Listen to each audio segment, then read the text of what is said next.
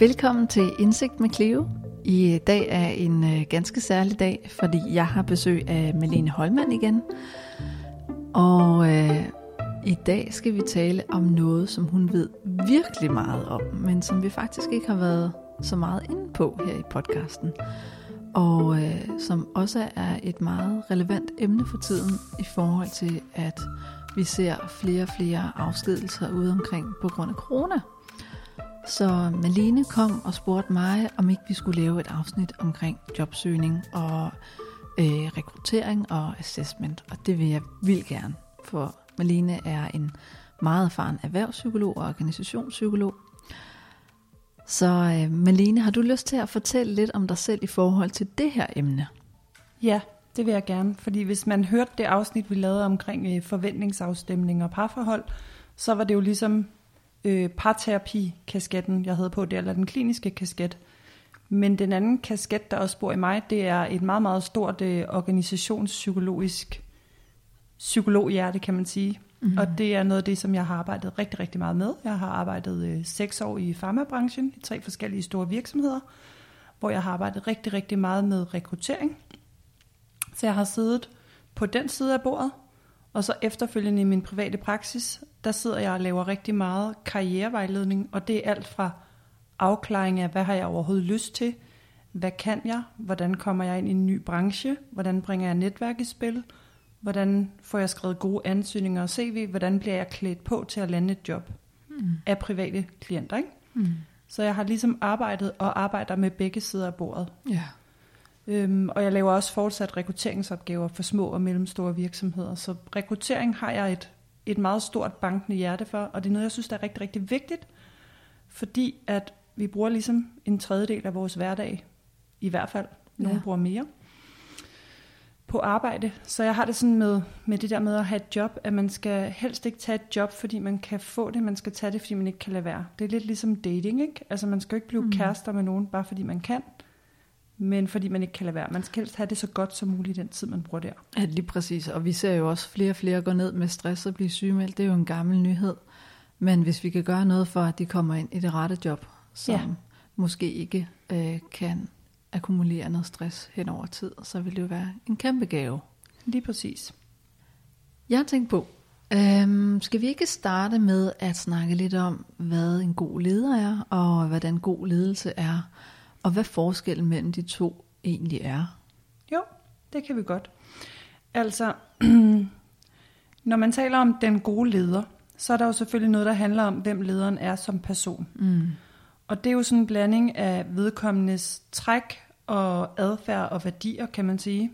Og der er jo noget, der sådan er gentaget over tid. Øh, hvis man tænker på de ledere, man, man har haft igennem sit arbejdsliv, øh, så vil der typisk være nogen, der stikker ud til sådan særligt den gode eller den dårlige side. Øhm, og det vil jo typisk være, når man sådan tænker lidt over det, sådan at Hanne, hun var altid lyttende. Mm. Øh, eller Mette, hun havde aldrig tid, hun var altid flyvsk. Altså der er nogle ting, der sådan kan være gentaget der, som måske ikke handler så meget om, hvilken kontekst den enkelte leder arbejder i, mm. øh, men som er vigtigt at kigge efter i forhold til, hvilken ty- type af leder man trives godt med. Ja, det er deres personlighedstræk, Præcis. og om det er et godt match for en. Præcis. Når det så er sagt, fordi det gør det slet ikke alene i sig selv, mm. så øh, når vi taler ledelse, så handler det om alt muligt andet. Det handler om kontekst, det handler om virksomhedens værdier, normer, kultur og også de strukturelle rammer, altså lovgivning, man arbejder under, og øh, interne politikker, der kan være defineret eller også mere udefinerede normer, som ligesom guider, øh, hvordan, hvordan jobbet og ledelsen udfolder sig i det daglige. Mm. Og det man kan sige sådan lidt groft fortegnet, det er, du kan jo have en, du kan jo have en virksomhed, hvor der er meget, meget lidt, der er defineret. Ikke? Det kunne for eksempel være en lille virksomhed, hvor det ligesom bare, man er så få ansatte, så der er meget lidt, der sådan er i sådan nogle politikker, og der er ikke nogen HR-afdeling, og tingene er ikke sådan særlig rammesat. Mm. Øh, og man ligesom tager tingene ad hoc, når der er noget, der opstår, eller man skal have lov til. Og det kan bare fungere, og det fungerer så typisk, fordi du har en god leder. Ja. Det kan være en bager eller et lille startup. Ja, eller et lille autoværksted, eller Ja. en lille IT-virksomhed. Det kan være alt muligt. Mm. Øh, men, men du kan også have en virksomhed, hvor alt simpelthen er defineret ned til mindste detaljer. Der er politikker for barsel, hvordan man taler sammen, øh, om du må drikke alkohol, altså, eller Netflix, som vi har set ja. Her for nylig, der har i MeToo-ånden lavet en regel omkring, at man ikke må holde øjenkontakt for længe, fordi det. Ja. kan blive misforstået. Altså i bedste fald kan det være hjælpsomt og guidende for en, en god øh, lederadfærd, fordi det selvfølgelig påvirker både ledere og medarbejdere. Mm. Men du kan også have en virksomhed, hvor at alt det er defineret, og så kan det stadig være et helvede at gå på arbejde, hvis du har en leder, der bare ikke er god for den enkelte. Ja. Og det kunne være en leder, som ikke lytter, som ikke formår at uddelegere opgaver, eller overloader sine medarbejdere alt for meget med dem, eller som måske endda kunne være grov Mm. øh, og nedbrydende som hav, ikke? Ja.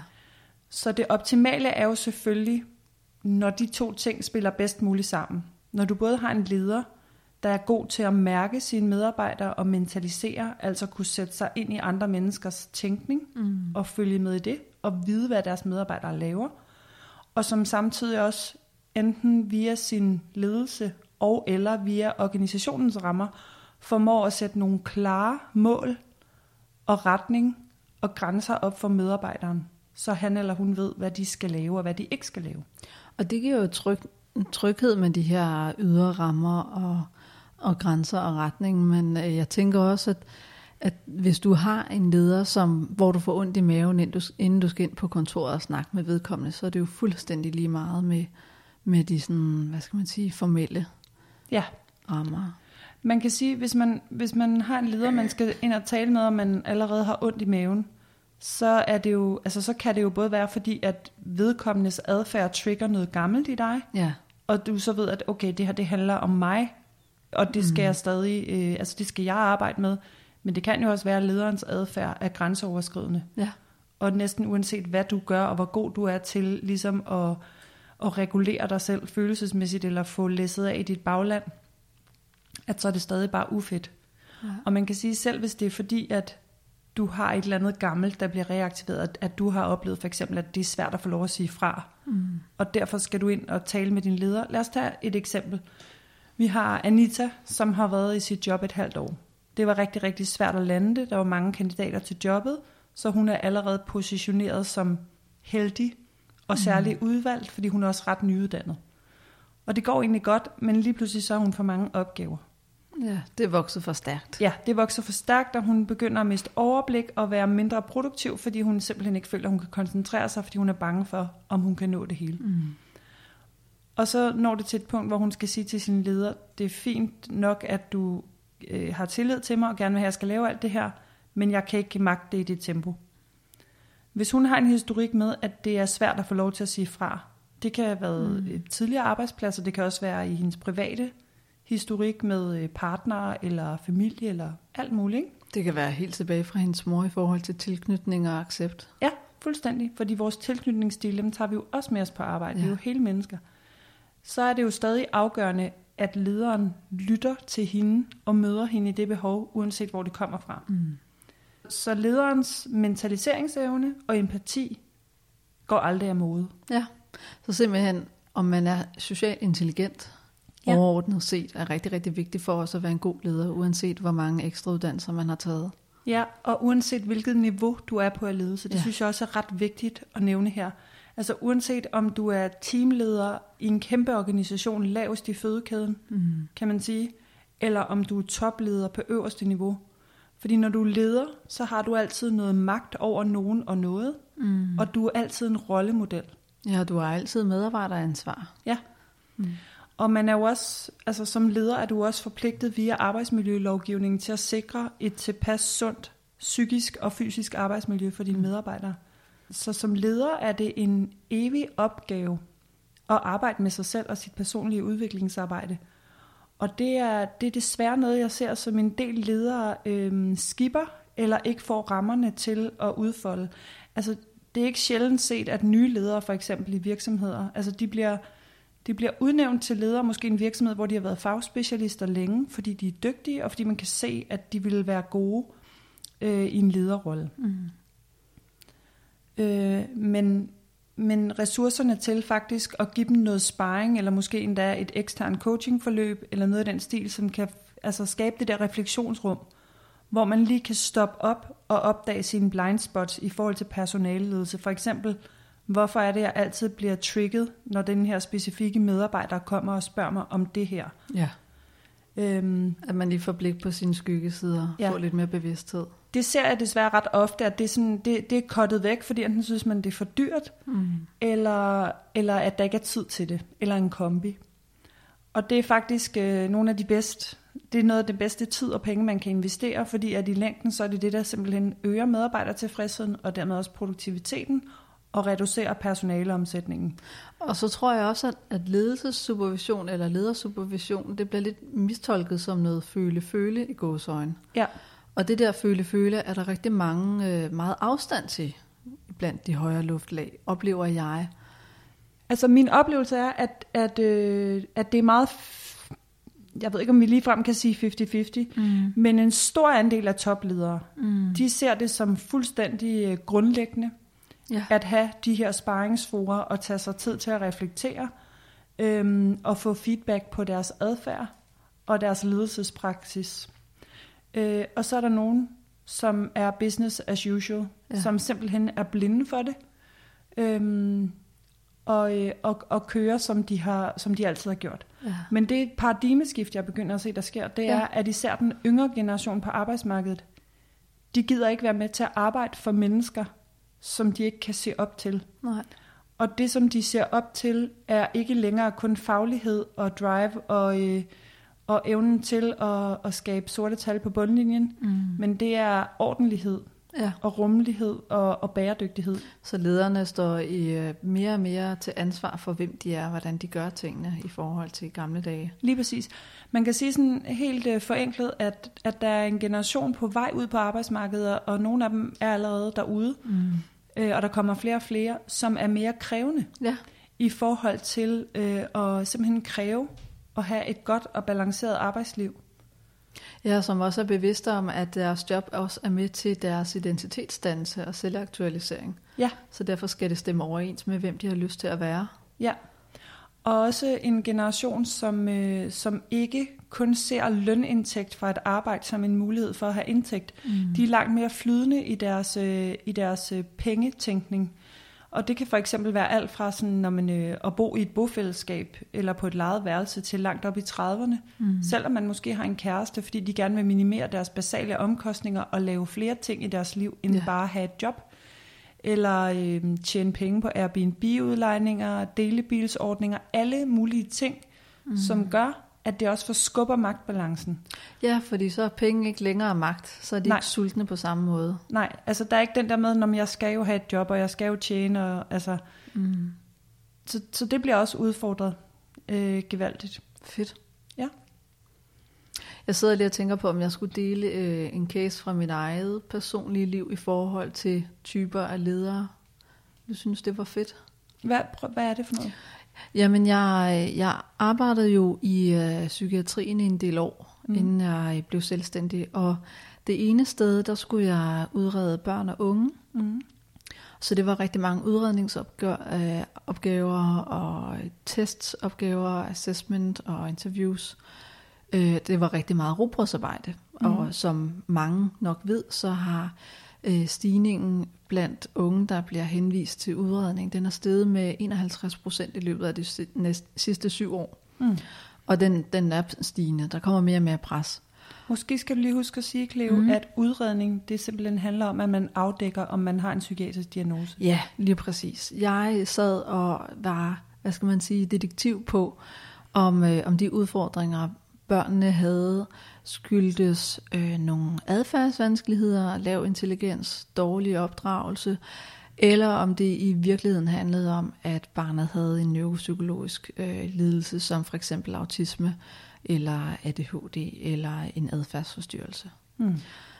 Øhm, så det var et rigtig sjovt job, fordi jeg hele tiden øh, havde kontakt med børn, og legede rigtig meget med børn. Men til gengæld så havde vi en, øh, en overlæge, som kun havde blik på effektivitet og lean. Og det passede mig faktisk ganske fint, fordi jeg er lidt en arbejdshest, og øh, jeg er ikke øh, ekstremt perfektionistisk. Altså jeg vil gerne gøre det ordentligt, men jeg vil også gerne gøre det hurtigt. Mm. Så det passede mig fint. Øh, jeg stoppede der og skiftede job, og hørte så senere fra min øh, tidligere kollega og veninde, at øh, de næste to psykologer, der kom til afdelingen, de måtte stoppe efter en måned og løbe grædende derfra, fordi det var for hårdt, og hun var for grov. Mm. Men det rørte ikke mig. Den næste arbejdsplads, jeg så kommer til, øh, der er der en leder, som, hvad skal man sige, hun var meget bebrejdende i sit tonefald, i sin fremtoning og i det, hun sagde. Altså man følte nærmest, at man havde forrådt virksomheden, hvis man bad om en omsorgsdag, eller sagde, at børnene var syge. Og når jeg meldte mig syg, fordi jeg lå derhjemme med feber og influenza, så havde jeg det som om, at jeg skulle bevise over for hende, at jeg rent faktisk var syg i virkeligheden. Mm. Øh, så når jeg trådte ind på kontoret, så havde jeg dårlig samvittighed på forhånd. Jeg havde ondt i maven, og øh, jeg havde det rigtig skidt bagefter. Mm. Øh, fordi der var det rigtig meget den her rolle af, at mor er skuffet. Mm. Øhm, og det var det, hun kørte. Hun troede heller ikke på, at der fandt stress, for eksempel. Det var noget, der måtte være i privatlivet. Spændende, som overlæge i psykiatri. Og hun var afdelingssygeplejerske, men Okay. okay. alligevel, hun havde den samme attitude. Øhm, men, men det, jeg synes, jeg stusser over, det er, at den ene type leder, som er enormt hård og grov og kontant og effektiv, blev jeg ikke berørt af. Men den anden leder, der handler om at røre ved min indre dårlige samvittighed og trigge noget skam, det kunne jeg ikke klare. Mm. Og det tænker jeg går meget godt i spænd med, jamen de her personlighedstræk kommer også an på, hvordan de matcher med en selv. For det er jo ikke Nej. alle socialt uintelligente ledere, som, som ikke passer med nogen, tværtimod. Det kommer an på, hvad man selv kommer med. Ja, plus at det lyder også som om, at i den første stilling, der havde du faktisk enormt klare arbejdsrammer. Ja. Der var meget klart forventet, hvad det var, du skulle levere. Ekstremt. Jeg fik et nyt barn om fredagen, og det skulle være udredt 14 dage efter. Bum. Ja. Ja, så det er en meget klar arbejdsramme, hvor i den anden, der lyder det mere uklart, hvad kommer der om lidt, Ja. og hvad kan jeg forvente af adfærd. Altså den første leder havde jo også en meget forventelig adfærd. Ja. Du vidste, at vedkommende var hård og kunne være kantet, Ja. og det, det kunne du så godt håndtere. Men med den anden leder, der lyder det som om, at der mere blev trigget en masse ting i forhold til skyld og skam og utilstrækkelighed. Ja, og jeg vidste ikke, om hun kunne lide mig. Ja, Og det var ekstremt ubehageligt.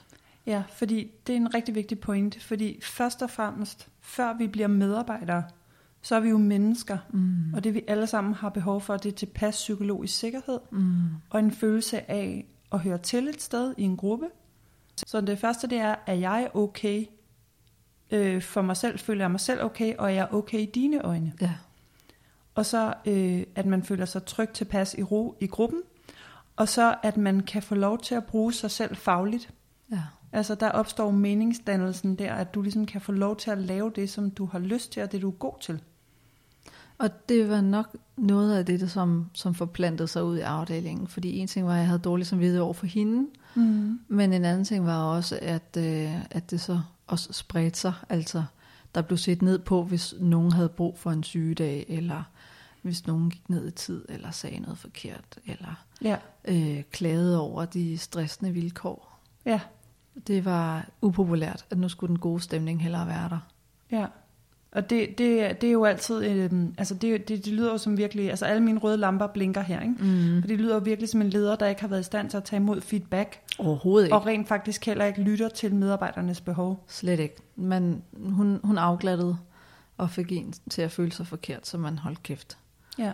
Øh, på sådan en, en moderlig måde, som man ikke rigtig kunne være reelt sur på, fordi at, Mm. ja, hun virkede jo ud af til så blød og omsorgsfuld, men det var bare pakket ind i noget mor er skuffet. Ja. Ja. Nå, Godt, du kom videre fra det. ja, gudskelov, gudskelov. Ja. Nå, vi skal videre. Øhm, jeg kunne godt tænke mig at høre noget om øh, den model, der hedder SCARF. Ja. Fordi den, øh, den vendte vi for et par måneder siden, og den, den synes jeg gav virkelig, virkelig meget. Så den kunne jeg godt tænke mig, at øh, lytterne får med os. Ja.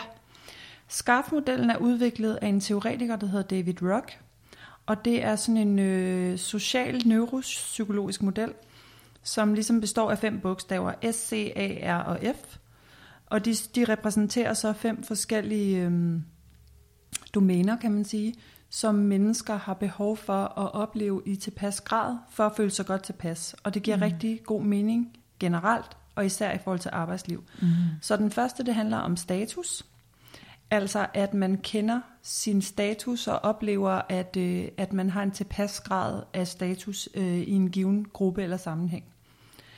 Den næste, det er certainty, altså sikkerhed. At man føler sig øh, sikker øh, på sin plads og ved, hvad der sådan skal ske. Mm. At man har en tilpas grad af det. Og A'et står for autonomy, altså autonomi. At du øh, har en tilpas grad af medbestemmelse og medindflydelse på beslutninger, der vedrører dig. Mm. Og så er der R, som er relatedness, som handler om at, at høre til og føle, at du har et godt tilhørsforhold til andre, og nogle gode relationer. Så der er noget socialt der. Meget socialt. Mm. Det er der også i status og certainty, kan man ja. sige, men der, der bliver den sådan, der går det endnu tættere på mig og have det godt med de andre. Ikke? Mm. Og så den sidste, det er så fairness, altså oplevelsen af retfærdighed. Ja. At, at det, der sker omkring dig, og de beslutninger, der vedrører dig, at de er retfærdige. Så når du for eksempel beder om en opgave, og en anden får den, så vil det føles uretfærdigt? Ja, mm. præcis.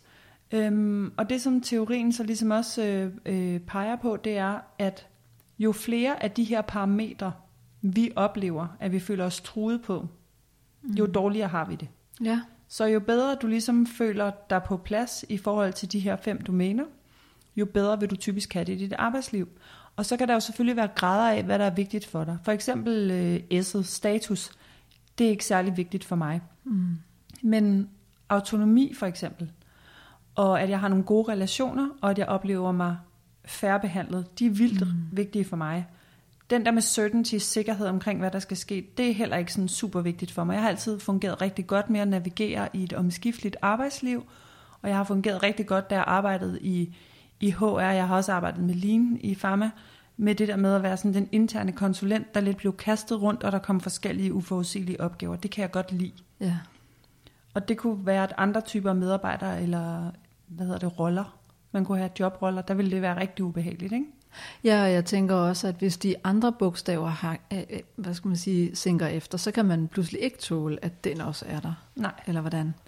Øh, det er lidt forskelligt, mm. fordi det afhænger fra person til person, så det handler i virkeligheden, det vigtige ved at introducere den her model, er, det er det der med at begynde at dobbeltklikke ind i sig selv, ja. og være sådan, hvad er egentlig vigtigt for mig? Så der kan man tage og lige skrive det ned på papir, og så mm. kan man jo så sætte sig ned og kigge på det sidste dårlige job, man havde, for eksempel, ja. eller der, hvor man virkelig ikke trives. Hvad blev man ramt på? Ja, hvad blev man ramt på, mm. og hvorfor? Og man kan også lave en tidslinje og begynde at kigge tilbage, og så ligesom sige, om der er gentagelser mm. i ens arbejdsliv. At for eksempel, okay, de jobs, hvor jeg har fungeret dårligst, det har været, fordi jeg har haft virkelig øh, lidt kontakt til kolleger, jeg har haft meget lidt tværfagligt samarbejde, eller mulighed for sparring. Så derfor har jeg følt mig ramt på relatedness, og det gør mig uproduktiv og uinspireret, mm. for eksempel. Ja, svært ved at koncentrere sig, og man ja. føler sig inkompetent. Ja. Jeg tænker også, at modellen er rigtig, rigtig god i forhold til, når vi snakker om stress. Ja. At vi tager noget af ansvaret væk fra den stressramte. Ja. Øh, fordi der er sådan en gammel sang om, at jamen, man skal sætte grænser, og man skal sørge for at holde pauser, og man skal gå hjem, hvis man har hovedpine. Så meget ansvaret er lagt over på den, der går ned med stress, at vedkommende ikke har stoppet op først. Altså mit yndlingshadeudtryk, det er jo, nu må du sørge for at passe på dig selv. Ja, præcis. Og grunden til, at jeg slet ikke kan have det, det er fordi, at i sunde øh, fællesskaber og sunde organisationer, der har alle en pligt til at passe på hinanden. Mm. Øhm, så den der med, at du skal, når du skal til at passe på dig selv, så er det jo fordi, vi er kommet hen et sted, hvor vi ikke passer på hinanden. Ja. Og, det er jo i, og så kan man så sige, at det er jo først og fremmest et ledelsesansvar, at det sker. Og med det mener jeg, at det ikke er lederen, der skal passe på alle sine medarbejdere. Nej. Det skal lederen også. Men ledets søn og lederen skal sørge for, at man har et organisatorisk og socialt arbejdsmiljø, hvor alle passer på hinanden. Ja. hvor det ligger implicit i, at man gerne lige må skrive en sms og spørge, hvordan det går, om man kan hjælpe med noget, eller om de vil med til frokost, eller whatever. Ja, præcis. Eller hvis du gentaget opdager, at øh, en medarbejder, du samarbejder med fra en anden afdeling, mm. øh, går og hænger lidt med skuffen, Ja, så har du sådan set et medansvar for lige at, at række ud og sige, at jeg har bare bemærket, at du er ret stille for ja. tiden. Er du okay? Foregår der noget? Har du brug for hjælp? Så ja, det er godt at kunne passe på sig selv, og det skal man selvfølgelig også kunne. Men jeg synes bare ikke, at det er det første, man skal kunne i en arbejdsmæssig kontekst. Der synes jeg, at rammerne for mm. ens arbejde skal være klart defineret. Og så skal du vide, at du er psykologisk tryg. mm. Øhm, og det bliver man kun, hvis at ledelsen sørger for, at man har et, øh, et ordentligt arbejdsmiljø. Så det er altså noget, der foregår på gruppe- og individniveau. Øhm, så, så, så hvis man er kommet til et sted i en organisation, hvor alle går og er optaget af at passe på sig selv, ja. så er det fordi, der er noget andet, der er fejlet. Der handlede om et forfejlet fællesskab. Og så er det fordi, de alle sammen er i overlevelse. Det er Ja. den øh, association, jeg får. Ja, og det er rigtig uproduktivt. Det koster rigtig, rigtig mange penge på bundlinjen, mm. fordi det betyder, at man har medarbejdere, der ikke producerer det, de burde kunne eller ville kunne, hvis de havde haft bedre øh, forudsætninger. Og det betyder typisk også, at du har en høj øh, personaleomsætning. Og det er jo også derfor, at lige så snart du begynder at have virksomheder, hvor et personaleomsætning den stiger, Ja. øhm, så skal man begynde at kigge på, hvad er det, der foregår i vores virksomhedskultur, Mm. og hvad er det, vi ikke gør. Selvfølgelig kan der være øh, forhold i privatlivet, der gør, Mm. at man bliver øh, meget stresset. Altså det, det giver sig selv. En travl hverdag, småbørnsfamilie, eller øh, du skal tage dig af syge familiemedlemmer, eller du er økonomisk trængt, øh, alt muligt. Ikke? Men når det er sagt, så kan det jo for en person, der oplever relativt meget stress og pres derhjemme, være en lettelse at gå på arbejde. Ja.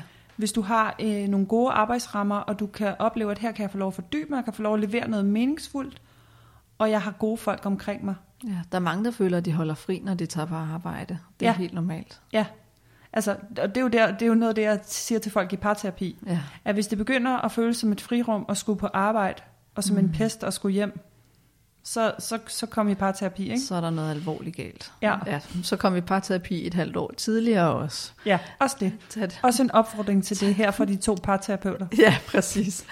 Tag det, når problemet begynder, ikke Ja. når det er ved at sejle over. Inden vi går videre, så vil jeg gerne have dig til lige at gentage øhm, forkortelsen, Ja. hvad de står for, så ja. lytteren kan skrive det ned for sig selv. Ja, det vil jeg gerne. SCARF-modellen består af de fem øh, bogstaver S, C, A, R og F. Og S'et det står for status, C'et står for certainty, A står for autonomy, R står for relatedness, og F står for fairness. Og det er en teoretiker, der hedder David Rock, der har lavet den. Og hvis man tager en tur på Google, så kan man både finde en masse fine modeller, fordi der er mange organisationer, der bruger det her, eller har brugt det. Og man kan også finde en rigtig, rigtig fin øh, oversigtsartikel gratis. Perfekt. Mm. Super, tusind tak. Nu tænker jeg, at vi skal have spotlyset øh, hen til dem, det her afsnit egentlig handler om, Mm. nemlig de jobsøgende. Hvad Ja. er det for en position, de står i? Ja, den kan være meget, meget forskellig. Øhm, så det vil jeg godt lige sige noget om øh, sådan på sådan en kontinuum, kan man sige. Øh, der kan jo være den, den fede, luksuriøse jobsøgningsposition. Mm. Man har, øh, man har godt med penge i sit bagland, man er ikke presset af at skulle ud og finde et nyt job.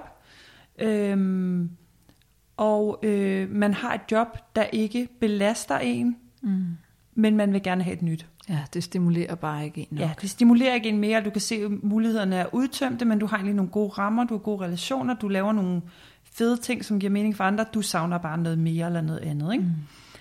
Øhm, og det er jo der, hvor man, der har man godt med overskud til at søge job, og det er måske sådan lidt mere at drikke noget kaffe og kigge lidt ud i dit netværk, og du surfer lidt jobannoncer en gang imellem, og stikker en finger i jorden hos dine gamle studiekammerater eller tidligere kolleger, sådan lidt diskret. Det, det, det er en dejlig position, ikke? Ja, men det er ikke den, de fleste mennesker er i. nej. Der er mange flere, som sidder med alt muligt andet. Og det kan være, at man for eksempel sidder på dagpenge mm. og i jobcentersystemet. Øh, som jeg skulle hilse at sige, sjældent er en særlig empowering position at være i. Fordi det første, du møder der, det er rigtig meget ret og pligt. Mm. Og det handler om at få dig ud af det system, så det er meget nemt at føle sig som jaget vildt mm. der, og egentlig også i nogle tilfælde være det. Så hele fokus der er ret og pligt, og ikke så meget på, hvad har du lyst til, mm. eller hvad kunne være godt for dig. Ja. Men, men, men på, og, og du bliver også enormt, øh, altså du bliver tjekket hele mm. tiden for, om du søger nok jobs, og om jobcentret synes, at du søger de rigtige jobs. Ja, og så er der den her knap, man skal trykke på en gang om ugen. Øh, inde på jobnet.dk, har du set den? Hvad er det for en knap? Det er sådan en knap, hvor at man skal trykke på den og markere, at man stadig er jobsøgende. Nå ja. Og hvis man ikke får trykket på den, hvis man får trykket på den en, en dag for sent, jamen, så får man frataget sig dagpenge i et, et vist antal dage, man nu ja. ikke har trykket på den. Ikke? Jeg kaldte den slaveknappen, fordi jeg synes simpelthen, det er sådan en fordummende, fornedrende opfindelse, der nogensinde er fundet på at lave. Ja. Så overordnet, så alt det her, det handler om, at du du bliver tjekket, ja. og du allerede føler, at åh oh, nej, gør jeg noget forkert her, ja. for jeg har gjort det hele. Øhm, og det aktiverer selvfølgelig nervesystemet, så, så man kommer i sådan et alert mode. Man føler sig allerede kriminel og skamfuld fra starten. Lige præcis.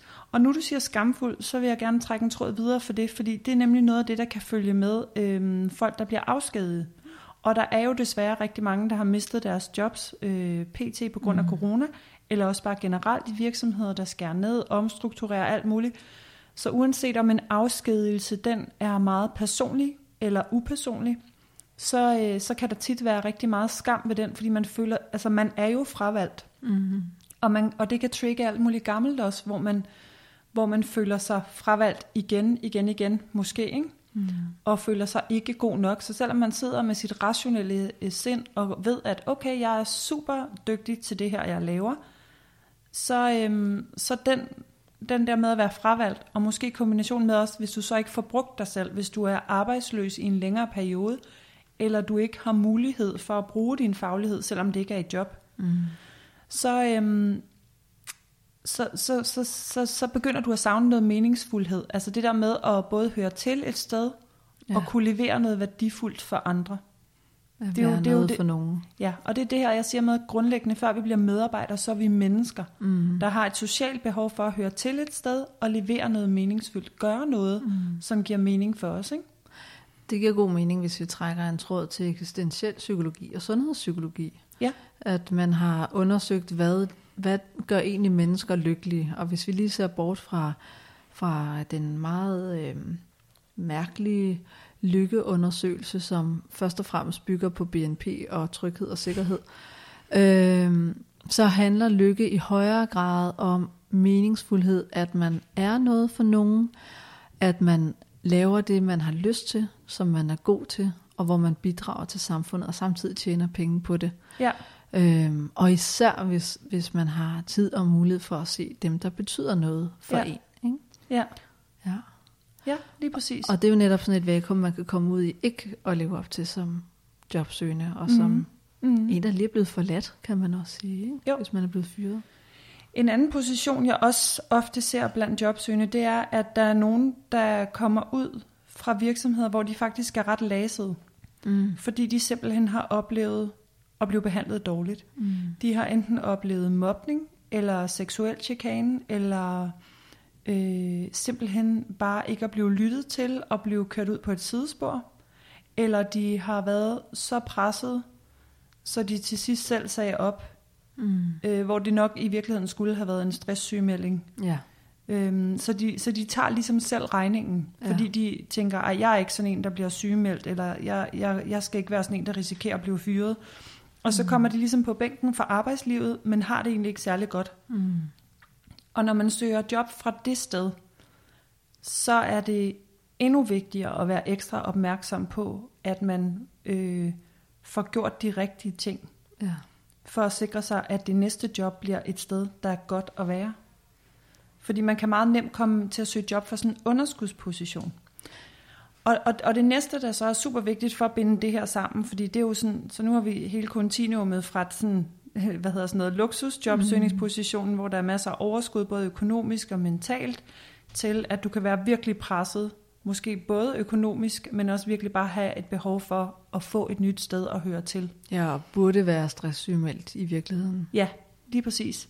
Og det vil jeg til enhver tid anbefale, at man så bliver i stedet for, hvis du Yes. yes. egentlig ikke er klar til at komme ud i job. Ja. Det skal nok gå det hele alligevel. Mm. Altså det jeg så ser, der ligesom binder det hele sammen, og som, øh, som meget sjældent bliver i tale sat, det er i alt muligt jobsøgningsregi, ikke? Mm. hvor du kan få vejledning. Du kan få en masse godt fra de fleste, både A-kasser og måske også fra jobcentrene, det ved jeg egentlig ikke så meget om, hvad de tilbyder der, men også fra fagforeninger mm. eller fra private coaches. Øh, det er, at du ligesom bliver klædt på til, hvordan du er attraktiv for arbejdsgiveren. Ja. Men det, som jeg gerne vil fokusere på her, og det er ikke fordi, det ikke er vigtigt, men det, som jeg gerne vil tilføje, som jeg synes er sindssygt vigtigt, det er, hvordan man som jobsøger forsikrer sig, at arbejdsgiveren også er god for dig. Mm. Altså at få tilføjet hele det der punkt, der hedder, hey, vær lige kritisk som forbruger her. Ja. Øhm, fordi, som jeg sagde før, altså du skal bruge cirka 8 timer om dagen på det, ikke? Så derfor så skal du sikre dig, at, øhm, at det du får, det er godt. Og, øh, og hvordan gør man så det? Det tænker jeg er super relevant, fordi når jeg møder mine klienter, der er gået ned med stress som klinisk psykolog, og de skal begynde at tænke job, så allerede der kommer deres stresssymptomer øh, tilbage helt af sig selv. Fordi nu er de jo under tidspres også, for mm. at skulle noget, som de egentlig ikke har lyst til. Men i det sekund, jeg bringer på banen, at jamen, den pakke, du leverer, skal selvfølgelig leve op til, hvad de vil have. Ja. Men deres pakke, organisationens pakke, skal også være noget, du har lyst til. Så du må faktisk også gerne være kritisk med, om det overhovedet er noget, du vil tage imod, om det er godt nok, om det passer sammen med de arbejdstider, du vil have, hvis det er det, der er vigtigt for dig. Mm. Og jeg kan bare se, hvordan der gang på gang sænke skuldre, og at de kan se sådan, okay, jeg må faktisk godt læne mig tilbage og være lidt kritisk. Jeg ja. har faktisk god tid, egentlig. Præcis.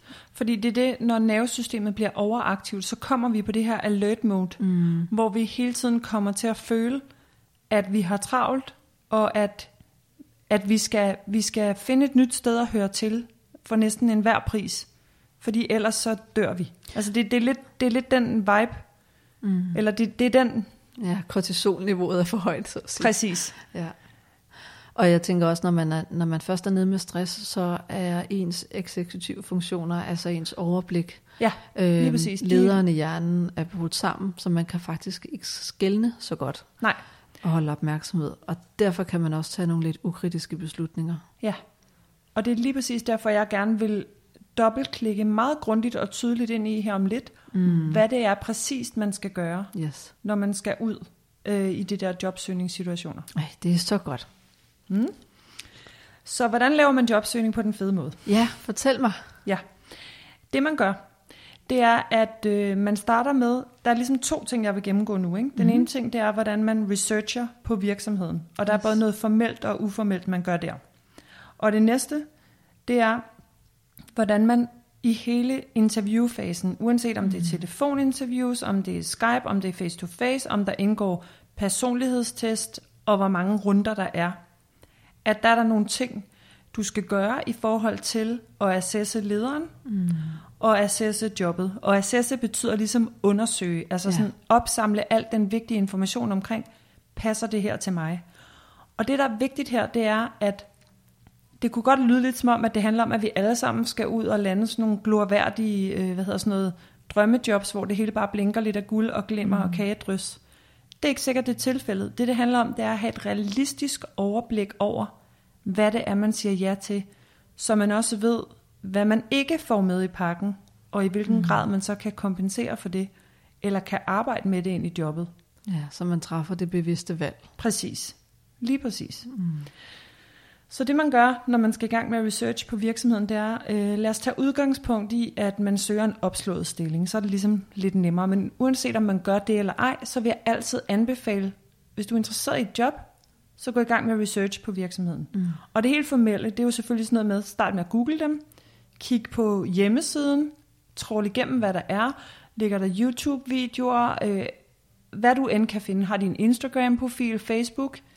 Øhm, kig, hvad viben er. Ikke? Hvad Ja. er det for en historie, de fortæller om sig selv? om værdier, organisationskultur og sådan noget, hvis det er store virksomheder, eller, og hvis det er en lille virksomhed, så kan det være, der er meget, meget lidt. Ikke? Mm. Men det, der er endnu vigtigere, det er den uformelle research. Så uanset hvilken virksomhed man er interessant, eller interesseret i at arbejde i, uanset om det er øh, en bager, eller om det er en C20-virksomhed, Mm. Så skal man lave uformel research, og det betyder, at du skal tale med nogen, der enten arbejder der, eller har arbejdet der. Så når man skal lave øh, uformel research på en virksomhed, og man rækker ud til, øh, til nogen, der arbejder der, eller har arbejdet der, så kan man godt så tænke, ej, det kan jeg da ikke. Og jo, det kan du godt. Og der er to pointer her. Den ene ting, det er, at øh, det er en rigtig god personlig øvelse i at øve sig i at række ud til nogen, man ikke kender, Mm. og bede om hjælp. Og den anden ting, det er, at øh, den gode leder slash den sunde virksomhed vil synes, at det er en velforberedt kandidat, Ja. der har researchet på forhånd på den måde. Fordi de har ikke noget at skjule, og de synes sådan set bare, at det er fedt, at man går i dialog med nogle af deres medarbejdere for at høre, hvordan det er at arbejde der. Så helt konkret vil det sige, at man kontakter en nuværende medarbejder, som man måske kender af omveje, og spørger, hvordan det er at arbejde Ja. der. Det, der er jo sådan typisk sådan, at hvis man søger job et eller andet sted, lad os bare sige, nu siger jeg bare et eller andet, ikke? hvis nu jeg skulle Mhm. søge et job i Danske Bank, ikke? Ja. så går ens hjerne allerede i gang med, kender nogen, der arbejder i Danske Bank? Nej, det gør jeg ikke, men der er jo ham der, altså min eksmands ven fra badminton, han arbejder der i Danske Bank. Mm. Så kan man spørge ham, så kan man ringe og sige hej Peter, eller sende ham en besked og sige hej Peter, jeg skal til en jobsamtale i Danske Bank, eller er interesseret i det her job. Øh, kan du pege mig hen i den retning af organisationen til nogen, jeg kan tale med? Folk er typisk mega hjælpsomme. Ja. Øhm, og hvis de, hvis de er glade for at være der, hvor de er, så vil de sige, ja, det kan du tro, du skal tale med Anne. Øh, jeg, jeg finder lige hendes nummer, eller mm. en mailadresse, eller et eller andet. Ikke? Men også hvis folk ikke er særlig glade for at være der, Mm. så får man også vigtig information, fordi så vil det være sådan, nej, men det, jeg tror ikke, at jeg er den rette, du skal tale med om det, eller øhm, det, vil jeg godt, øh, det vil jeg godt tale med dig om, øh, men jeg har måske ikke så meget positivt at sige. ja, jeg vil helst ikke være illoyal. Ja, lige præcis. Så, øhm, så, så, så det er rigtig, rigtig godt, og det er rigtig vigtigt at få gjort det der, fordi man får både øvet sig i selv at række ud, øh, og det kan jo være super let for en, men det kan også være svært for rigtig mange Mm.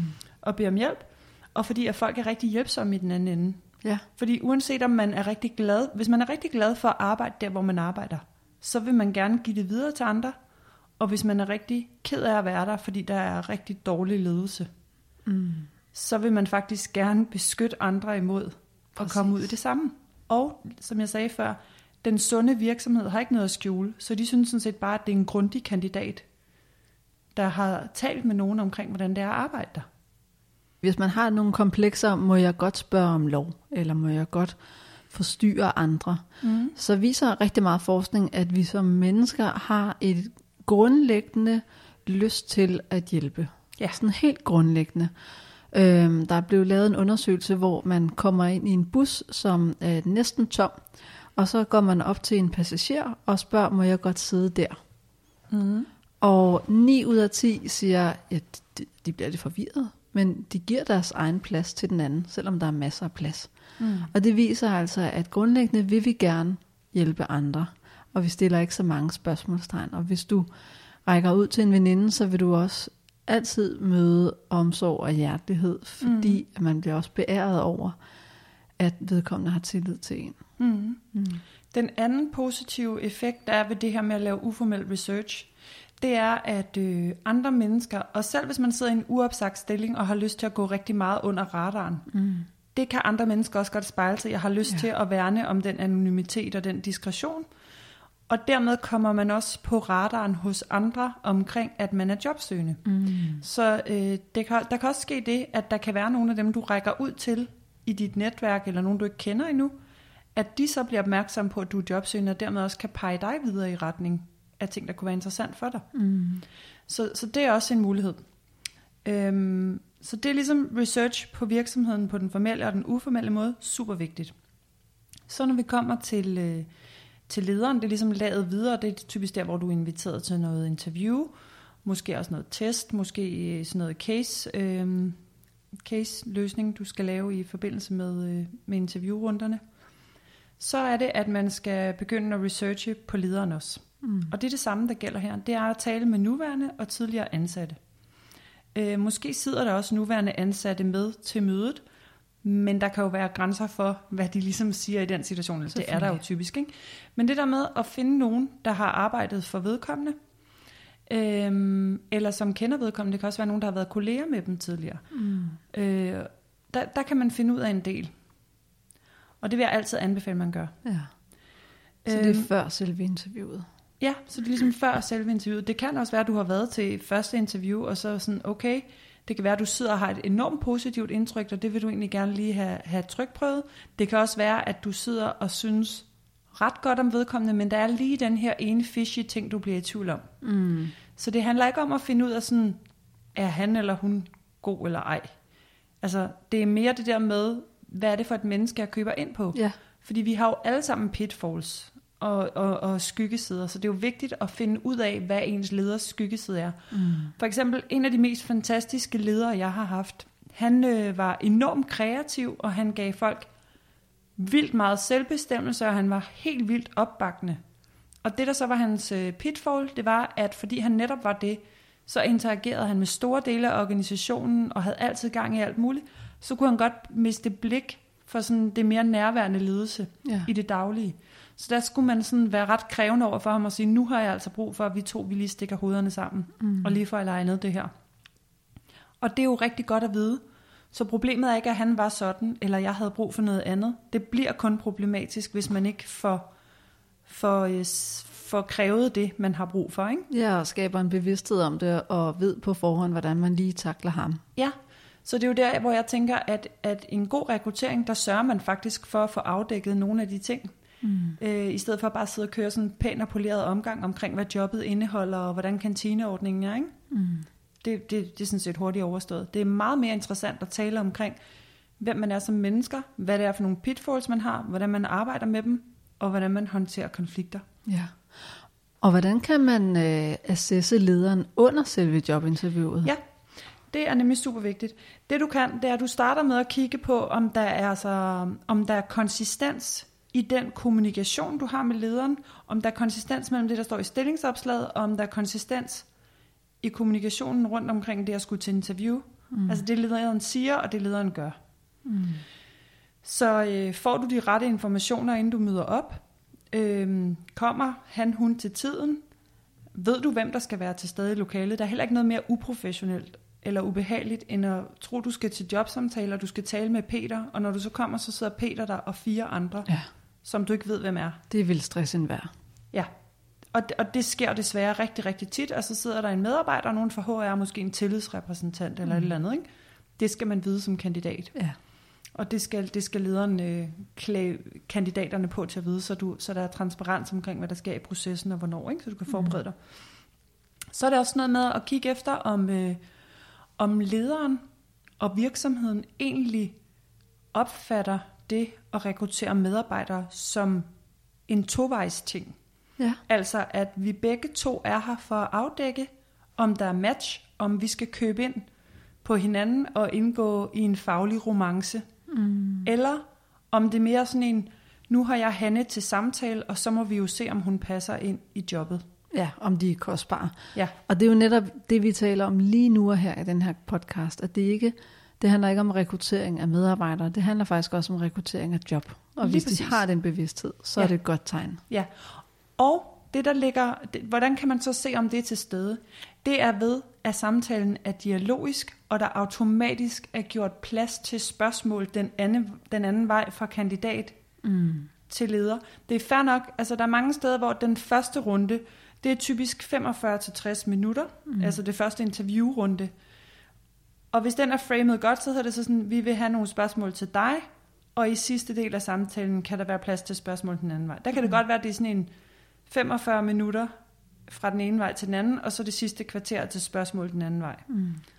Øh, det er fair nok, hvis det er framet, og så ved næste samtalerunde, fordi der har man jo afdækket, at folk har de korrekte faglige kompetencer, og man vil kunne se dem passe ind i teamet, der handler det meget mere om at afstemme forventninger til det daglige arbejde. Ja. Altså ting omkring arbejdstid og øhm, øh, pitfalls, særlige behov, mm. øhm, løn. Ja. Sådan nogle ting, ikke? Men, men det man gør, det er, at man kigger, altså, så man kigger efter, bliver det opfattet som en tovejs ting, og er der plads til spørgsmål her? Ja. Så stiller man også selv spørgsmål. Og jeg plejer at kalde det for frække spørgsmål, og det er egentlig lidt dobbelt, fordi det synes jeg samtidig ikke, de er. Men mm. det er min erfaring, at der er en del kandidater, der synes, det er frække spørgsmål, fordi de netop ikke altid ser det som legitimt at være i den her lidt krævende position som jobsøger. Ja. Og det man for eksempel spørger om, det er, at man spørger, øh, man spørger den her ansættende leder, så siger man, okay, Peter, hvis nu vi to vi skulle øh, indgå et samarbejde, så er det jo helt normalt, at man kommer til at begå fejl i det daglige, fordi sådan er det jo at være menneske. Så hvornår har du sidst begået en stor fejl over for en af dine medarbejdere? Og når man stiller det spørgsmål, så alene at se den andens reaktion på det, Ja. er mega vigtig data. Fordi en god leder vil have det helt okay med at blive stillet det spørgsmål. En god leder vil se fejlbarlighed som et menneskeligt vilkår, og noget, som man lærer af løbende, og som man taler om sammen. Mm. Så en god, den gode leder vil allerede have tænkt over det her, og have en, en gentagen refleksionspraksis omkring egen adfærd. Så det er ikke farligt at blive stillet det spørgsmål. Ja, fordi de har også blik for egne fejl. De er ikke grandiøse og selvfede og skyder skylden på andre. Lige præcis. Og derfor vil de også relativt hurtigt kunne fiske et eksempel frem og sige, ved du hvad, det skal jeg fortælle dig. Det er en 3-4 uger siden, der er Karina nede i bogholderiet. Øh, jeg havde en en-til-en med hende, og den havde jeg sådan set rykket tre gange, fordi at, øh, at, at jeg bare havde travlt med møder. Og så lige pludselig så stod Karina grædende inde på mit kontor, fordi hun faktisk havde rigtig, rigtig meget brug for, at vi skulle tale sammen. Og det havde jeg fuldstændig mistet blikket for. Og lige der, der gik det op for mig, at jeg faktisk ikke havde været nærværende nok i min ledelse over for hende. Mm. Så jeg lukkede døren, satte os ned og tog en snak. Jeg fik lige ryddet min kalender lidt. Og så fik jeg selvfølgelig sagt undskyld til hende for det. Og så fik vi talt om, omkring, hvordan vi bedre kan gøre det fremadrettet, hvordan jeg bedre kan se hendes behov, når hun egentlig har gjort opmærksom på det, og hvordan hun også bedre kan kræve mig at vide, at det er legitimt. Mm. Fordi jeg kan godt miste blik for det, når jeg får for travlt. Mm. Øhm, så så, så det, der, det der spørgsmål, det er et meget centralt spørgsmål, men det skal man ikke være så bange for at stille. Fordi hvis der sidder en leder og sådan, øh, og det ved jeg da ikke, altså, så tror jeg ikke, at det er der, du sådan har lyst til at, at slå din folder 8 timer om dagen, hvis det er vigtigt for dig at have en, øh, en nærværende leder. Jeg tænker også, at man kan have et lille blik for mimikken, når spørgsmålet ligesom er stillet. Ja.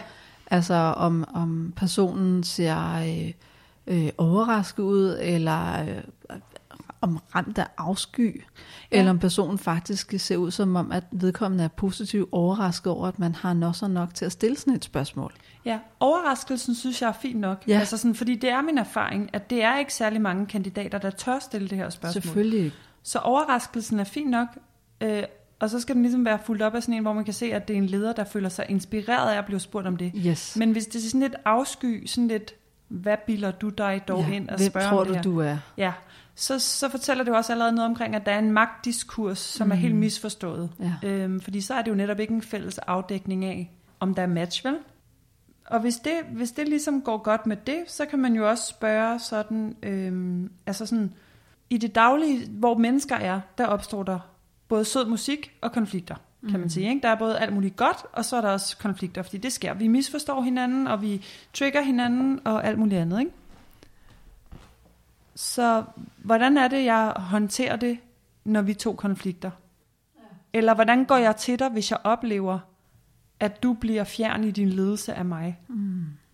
Det er også gode spørgsmål. Ja, fordi der forventningsafstemmer du, og du spørger interesseret ind til, hvad kan jeg, hvordan kan jeg gøre det så godt så for dig som muligt, så vi kan møde hinanden igen. Lige præcis. Mm. Og det at vide de her ting om hinanden, det gør, at man ligesom har sådan et skelet.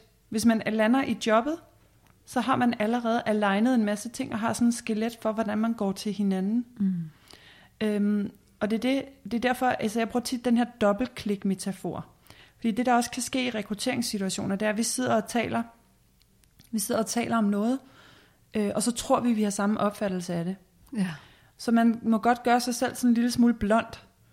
Altså, så hvis at lederen sidder og siger, typisk når- hvis man spørger en leder sådan, om hvordan vil jeg opleve dig som leder i det daglige, mm. så vil lederen næsten altid sige noget i retning af, Nå, men du vil opleve mig som sådan ret nærværende og lyttende og interesseret. Ja, på de gode dage. Ja, og det, men det kan ingen jo være, ingen kan jo være uenig i, at det er gode lederegenskaber. Mm. Men det man så kan følge det op med, det er, hvordan vil jeg kunne se det? Altså Ja. hele tiden ja. bede om eksempler, eksempler, eksempler. Så vi ved, at vi forstår det samme ved det ord. Ja, selvfølgelig. Altså fordi, er nærværende ledelse, at du er nærværende den mm. ene gang om måneden, hvor du har booket en halv time med din medarbejder? Eller er det, at lederen er tilgængelig for medarbejderen, mm. hvis medarbejderen har behov for faglig eller ledelsesmæssig sparring? Mm. Altså, hvad betyder det præcist? Så hvad er nærværende ledelse for dig? Hvordan vil jeg kunne se det udfoldet i det daglige? Ja, perfekt. Det er jo ligesom i terapien, Ja, når vi spørger ind til de her tillægsord. ja. Det der med at gå fuldstændig tæt på og dobbeltklikke, så man ved, man forstår det samme. Ja, Det er ret vigtigt. Øhm, og dermed kan man faktisk også inspirere hele rekrutteringssituationen, så de får spurgt noget af det samme tilbage. Hvordan kan man uh, assesse jobbet godt i en jobinterview? Ja, det kan man faktisk rigtig godt i forlængelse af, lige præcis det, for jeg sad lige præcis og tænkte på, for eksempel en af de ting, som hvis man, hvis man er øh, en, en 40-45-årig mand eller kvinde, så er man typisk, så er der rigtig mange, der har børn, ikke? så er man småbørnsforældre, og man har en, et hverdagsliv, der skal hænge sammen. Ikke? Så noget af det, man altid vil tænke over, når man skifter job, det er sådan, hvordan kan det fungere med afhentning af børn, og William skal til svømning om onsdagen, og ja. alt det der Tetris, ikke? Eller er det muligt at arbejde rigtig meget den ene uge Ja. og halv tid den næste uge? Og så et klassisk pitfall, som man så ikke får dobbeltklikket ordentligt ind i, det kunne være, mm. at der i stillingsopslaget har stået, øh, vi tilbyder fleksibilitet og bla bla something, og at den virksomhed, du i øvrigt også søger job i, er kendt for at være brandet som god work-life balance. Mm. Så kunne det være helt klassisk, at du slet ikke fik talt ind i det. Ja. Men det er altid vigtigt det der med, hvad betyder fleksibilitet præcist? Hvad har vi brug for? Fordi hvis du ved, at du hver onsdag har brug for at gå for job kl. 14.30 eller kl. 15, fordi William skal til svømning, og hver anden torsdag, der kan du først komme klokken halv 10, fordi der, øh, der er der et eller andet, du skal om formiddagen. Der kan det være, at du skal til psykolog, eller øh, dit barn skal til talepædagog, eller et eller andet. Så kan du lige så godt få det afklaret der. Mm. Fordi det er ikke sjældent set, at kandidater starter i jobs, hvor at, øh, at man tror, man har forventningsafstemt, hvad fleksibilitet betyder, men slet ikke har det. Jeg tænker også, at det kan også være en øh, positiv reformulering af, at man skal være omstillingsparat, og at det er et meget ustabilt arbejdsmiljø. Ja, og det er derfor, at det er ikke farligt at spørge om det her. Nej. Det er aldrig farligt at spørge om, hvad betyder fleksibilitet? Hvor meget må man arbejde hjemme? Hvad er forventningen til besvarelse af e-mails om mm. aftenen og i weekenden? Øhm, hvis jeg sidder og arbejder tre aftener om ugen, er det så okay, at jeg nogle gange laver lige nøjagtigt ingenting om fredagen? Eller hvad? Og det er ikke farligt at spørge om det her. Det farlige er ikke at spørge om det. Ja. Fordi så er det, man ikke får det afdækket. Et eksempel er, jeg havde en kvinde i et forløb for ret nylig, og hun er mor til fire børn, Wow. Og arbejder øh, øh, i et meget, meget specialiseret job. Og hun, hun skiftede så job, og de havde talt rigtig meget om fleksibilitet, men helt overordnet. Ja. Fleksibilitet og vigtigheden af at få det til at hænge sammen og bla bla bla. Da hun har været i jobbet i syv arbejdsdage, der er det bare tydeligt for hende med alt det, hun har set i adfærden fra hendes kolleger, når hun så spørger dem lidt på vandrørene, Mm. At det er slet ikke muligt at gå for at hente børn, Okay. men at man, det er normen, at man bliver siddende der til 16.30, 17 hver dag, og i øvrigt kommer klokken 8 om morgenen, og at man så også arbejder aftener en 3-4 dage om ugen. Så hvad mente de med fleksibilitet? Fandt hun nogensinde ud af det? Ja, altså det, det, det endte med, at hun simpelthen øh, stoppede i jobbet efter en måned i prøvetiden, Ja. Øhm, og der var det også begyndt at være gnidninger begge veje, ikke? Men for inden der havde hun været til sin leder, og der var det sådan noget med sådan, ja, men her i starten kan vi jo nok godt, og en gang imellem kan det nok godt lade sig gøre. Og pointen her er, at det var bare en rigtig ærgerlig situation for begge parter. Mm. De får ikke den medarbejder, de havde forventet at få, og hun føler sig virkelig sådan slået tilbage i Ludo på Ja. ja. spillebladen. Hun må få en oplevelse af, at der blev løjet til hende. Ja. næsten. Ja, og pointen er, at det er derfor, det er så vigtigt at stille de her nærgående spørgsmål, altså hvor man kan tænke, at det er næsten dumt, jeg skal spørge om det, fordi mm. jeg har jo talt med Peter, som arbejder i samme afdeling, som siger, at det er okay, han går to dage om ugen, fordi han skal til guitarundervisning. Mm. Men man kan, altså, man kan lige så godt spørge om det, fordi hvis det ikke er noget problem, så er det ikke noget problem, og hvis det er et problem, så er det lige præcis der, man skal finde ud af det, frem for når man sidder og er blevet ansat i jobbet, og så ikke kan leve op til det, der bliver forventet, eller ikke har lyst til det. Ja, præcis. Og en af parterne eller begge parter bliver skuffet. Jeg tænker, hvis jeg var jobsøgende, og jeg fik det at vide, så vil jeg automatisk få en øh, negativ tanke, der hedder noget, eller jamen, dem jeg sidder til interview med, de vil bare synes, at jeg er øh, arrogant og kredsen. Mm. At jeg kræver for meget, og så vil de ikke ansætte mig. Mm. Er der noget om det, eller er det bare en bange tanke? Det er en bange tanke, som er fostret af vores frygt for at blive afvist, mm. og at bo i et land, hvor der er rigtig meget jantelov. Ja, Øhm, så det er fint at have den tanke, den skal man bare ikke identificere sig eller flytte for meget med. nej. For i Øhm. realiteten, hvordan bliver det taget imod? I realiteten, så øh, i gode professionelle jobsøgningskontekster, Mm. der bliver det taget imod med kyshånd. Mm. Fordi, Fordi så bliver der bare forventningsafstemt tydeligere. Ja, Så man får en lettere start ind i virksomheden, altså en nemmere onboarding og kommer hurtigere ind i opgaverne. ja. En anden ting, der er super vigtigt i forhold til det her med at assesse selve jobbet, og som jeg faktisk synes, man øh, skal spørge til, før man spørger til øh, lederen og det her med at begå fejl, det er, okay, hvis I ansætter mig som jeres nye kollega her, hvad er det så, jeg lykkedes med efter 3-6 måneder? Mm. Og det er et super vigtigt spørgsmål at få stillet, fordi det giver dig som kandidat en klarhed over, hvorvidt virksomheden har styr på, hvad det egentlig er, du skal lave, og hvad de eftersøger. Fordi hvis der kommer sådan noget, ja, men det er jo virkelig lige helt fået skubbet endnu, og det er jo også en ny stilling, og, men de har virkelig travlt nede i, i kundeservice, så skal du vide, at du kører ind, køber ind på en relativ grad af kaos. ja, hvor du måske selv skal opfinde dit job. Ja, og så skal, du, så skal du gå op med dig selv. Med min historik navigerer jeg så godt i det. Mm. Og hvis jeg skal til at navigere i det, hvad skal der så til for, at det bliver en god oplevelse? Mm. Altså, jo mere, der, jo mere der ikke er defineret strukturelt i forhold til, hvad du skal lave, jo mindre klarhed der er over det, Mm. jo vigtigere er det med løbende afstemning. Så du ved, hvad du skal levere og ikke skal levere Mm og at ressourcerne er, er tilstrækkelige til det.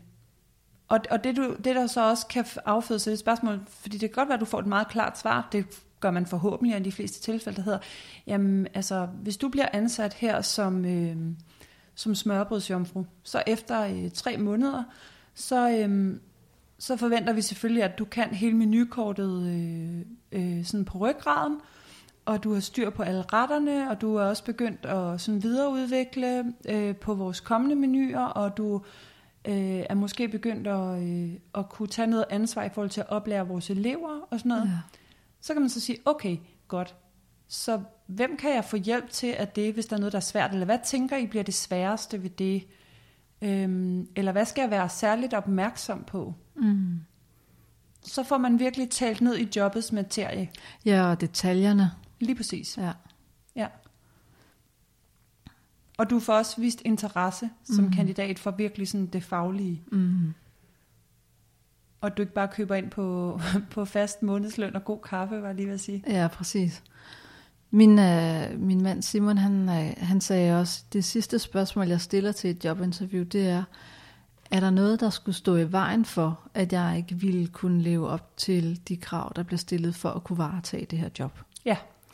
Og, og det taler lidt ind i den negative diskurs, der hedder, er jeg god nok til det her job?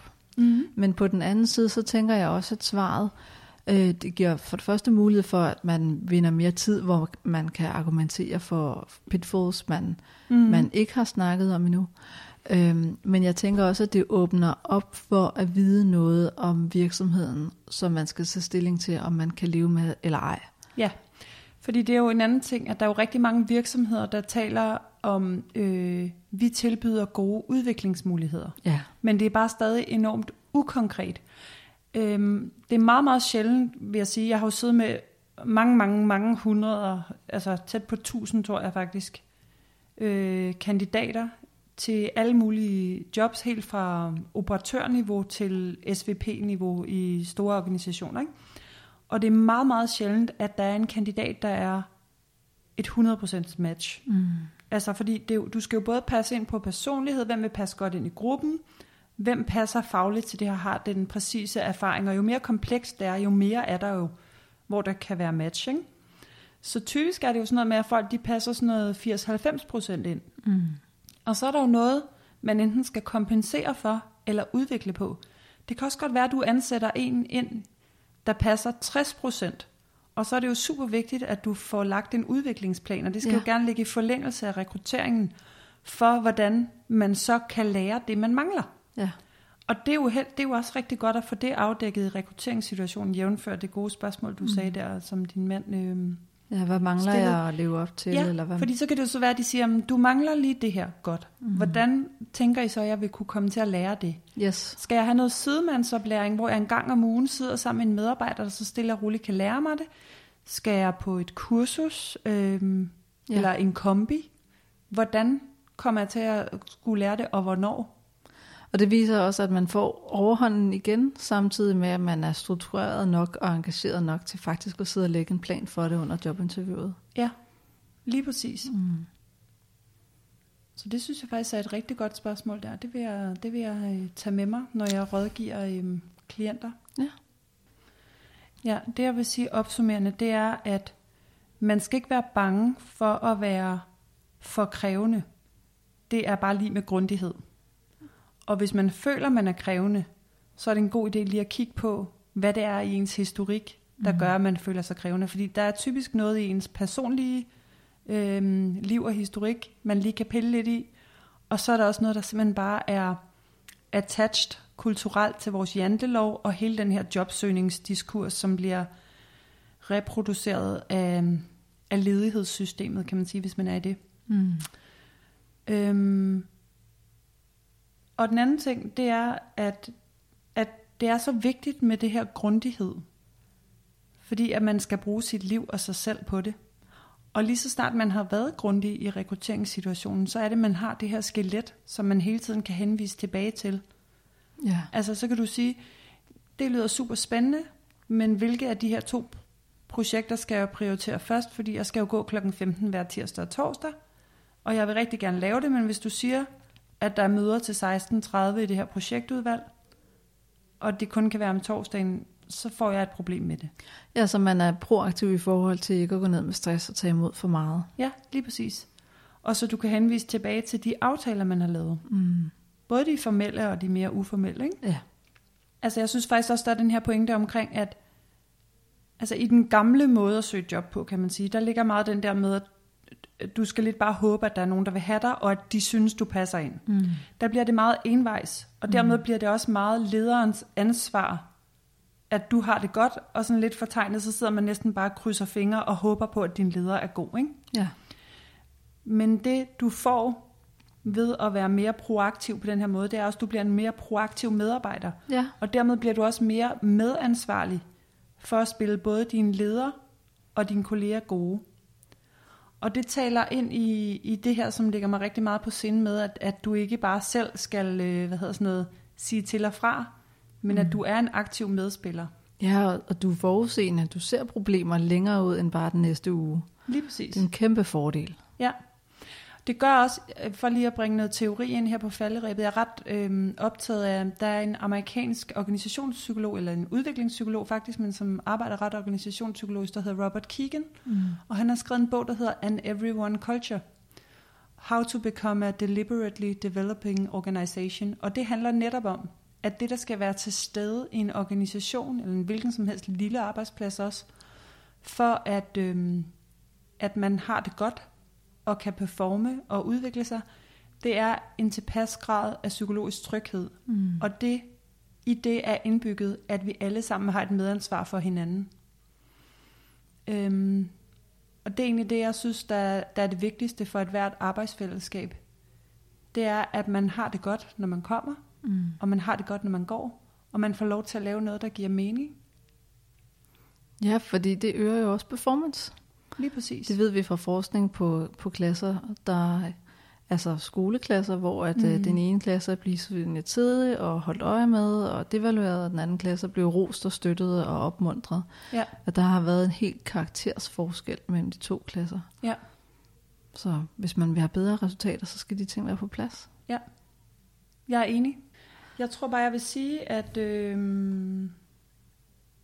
ja, man er selvfølgelig velkommen til at kontakte mig, hvis man har spørgsmål eller har brug for at arbejde videre med noget af det her. Ja, og vi lægger modellen på sociale medier. Det gør vi. Vi uh, tager nogle billeder, så man kan få et overblik af, hvad vi har snakket om. Mm. Uh, og bruge det lidt som en, et fokuspunkt i sin jobsøgning. Ja.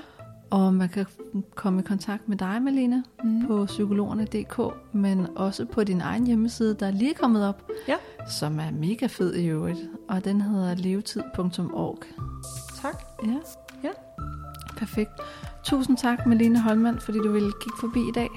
Selv tak. og gøre os alle sammen klogere om, hvordan vi uh, skaber noget empowerment i en tid, der er rigtig hård, hvis man er jobsøgende. Ja.